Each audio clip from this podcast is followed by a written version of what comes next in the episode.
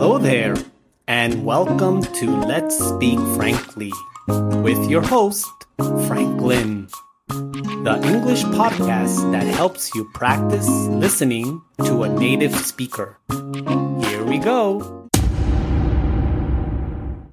While listening, try to answer these two questions. 1. Name the two characters in this story. 2.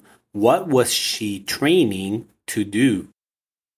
Once upon a time, in a small town, there lived a determined girl named Sofia.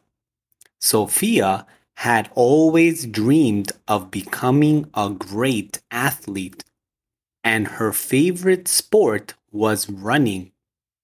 One day, she heard about a big marathon race coming to her town, and she knew that this was her chance to shine. Excitedly, Sofia went to the local running club to sign up for the marathon. She met her coach, Mr. Thompson, who was known for his expertise in training athletes. He believed in Sofia's potential and agreed to help her prepare for the race. However, there was a problem. Sofia had been having trouble with her knees. They would ache and sometimes even hurt when she ran for too long. She was worried that her knee problems would stop her from reaching her dream.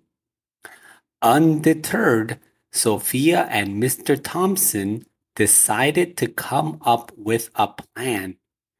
They started with small steps, gradually increasing Sofia's training sessions.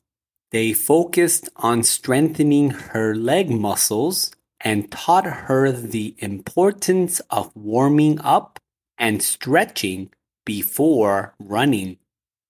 As weeks went by, Sofia's knee problems started to improve.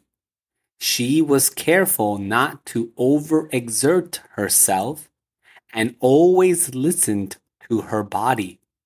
Slowly but surely, she began to run longer distances without feeling any pain. The day of the marathon finally arrived.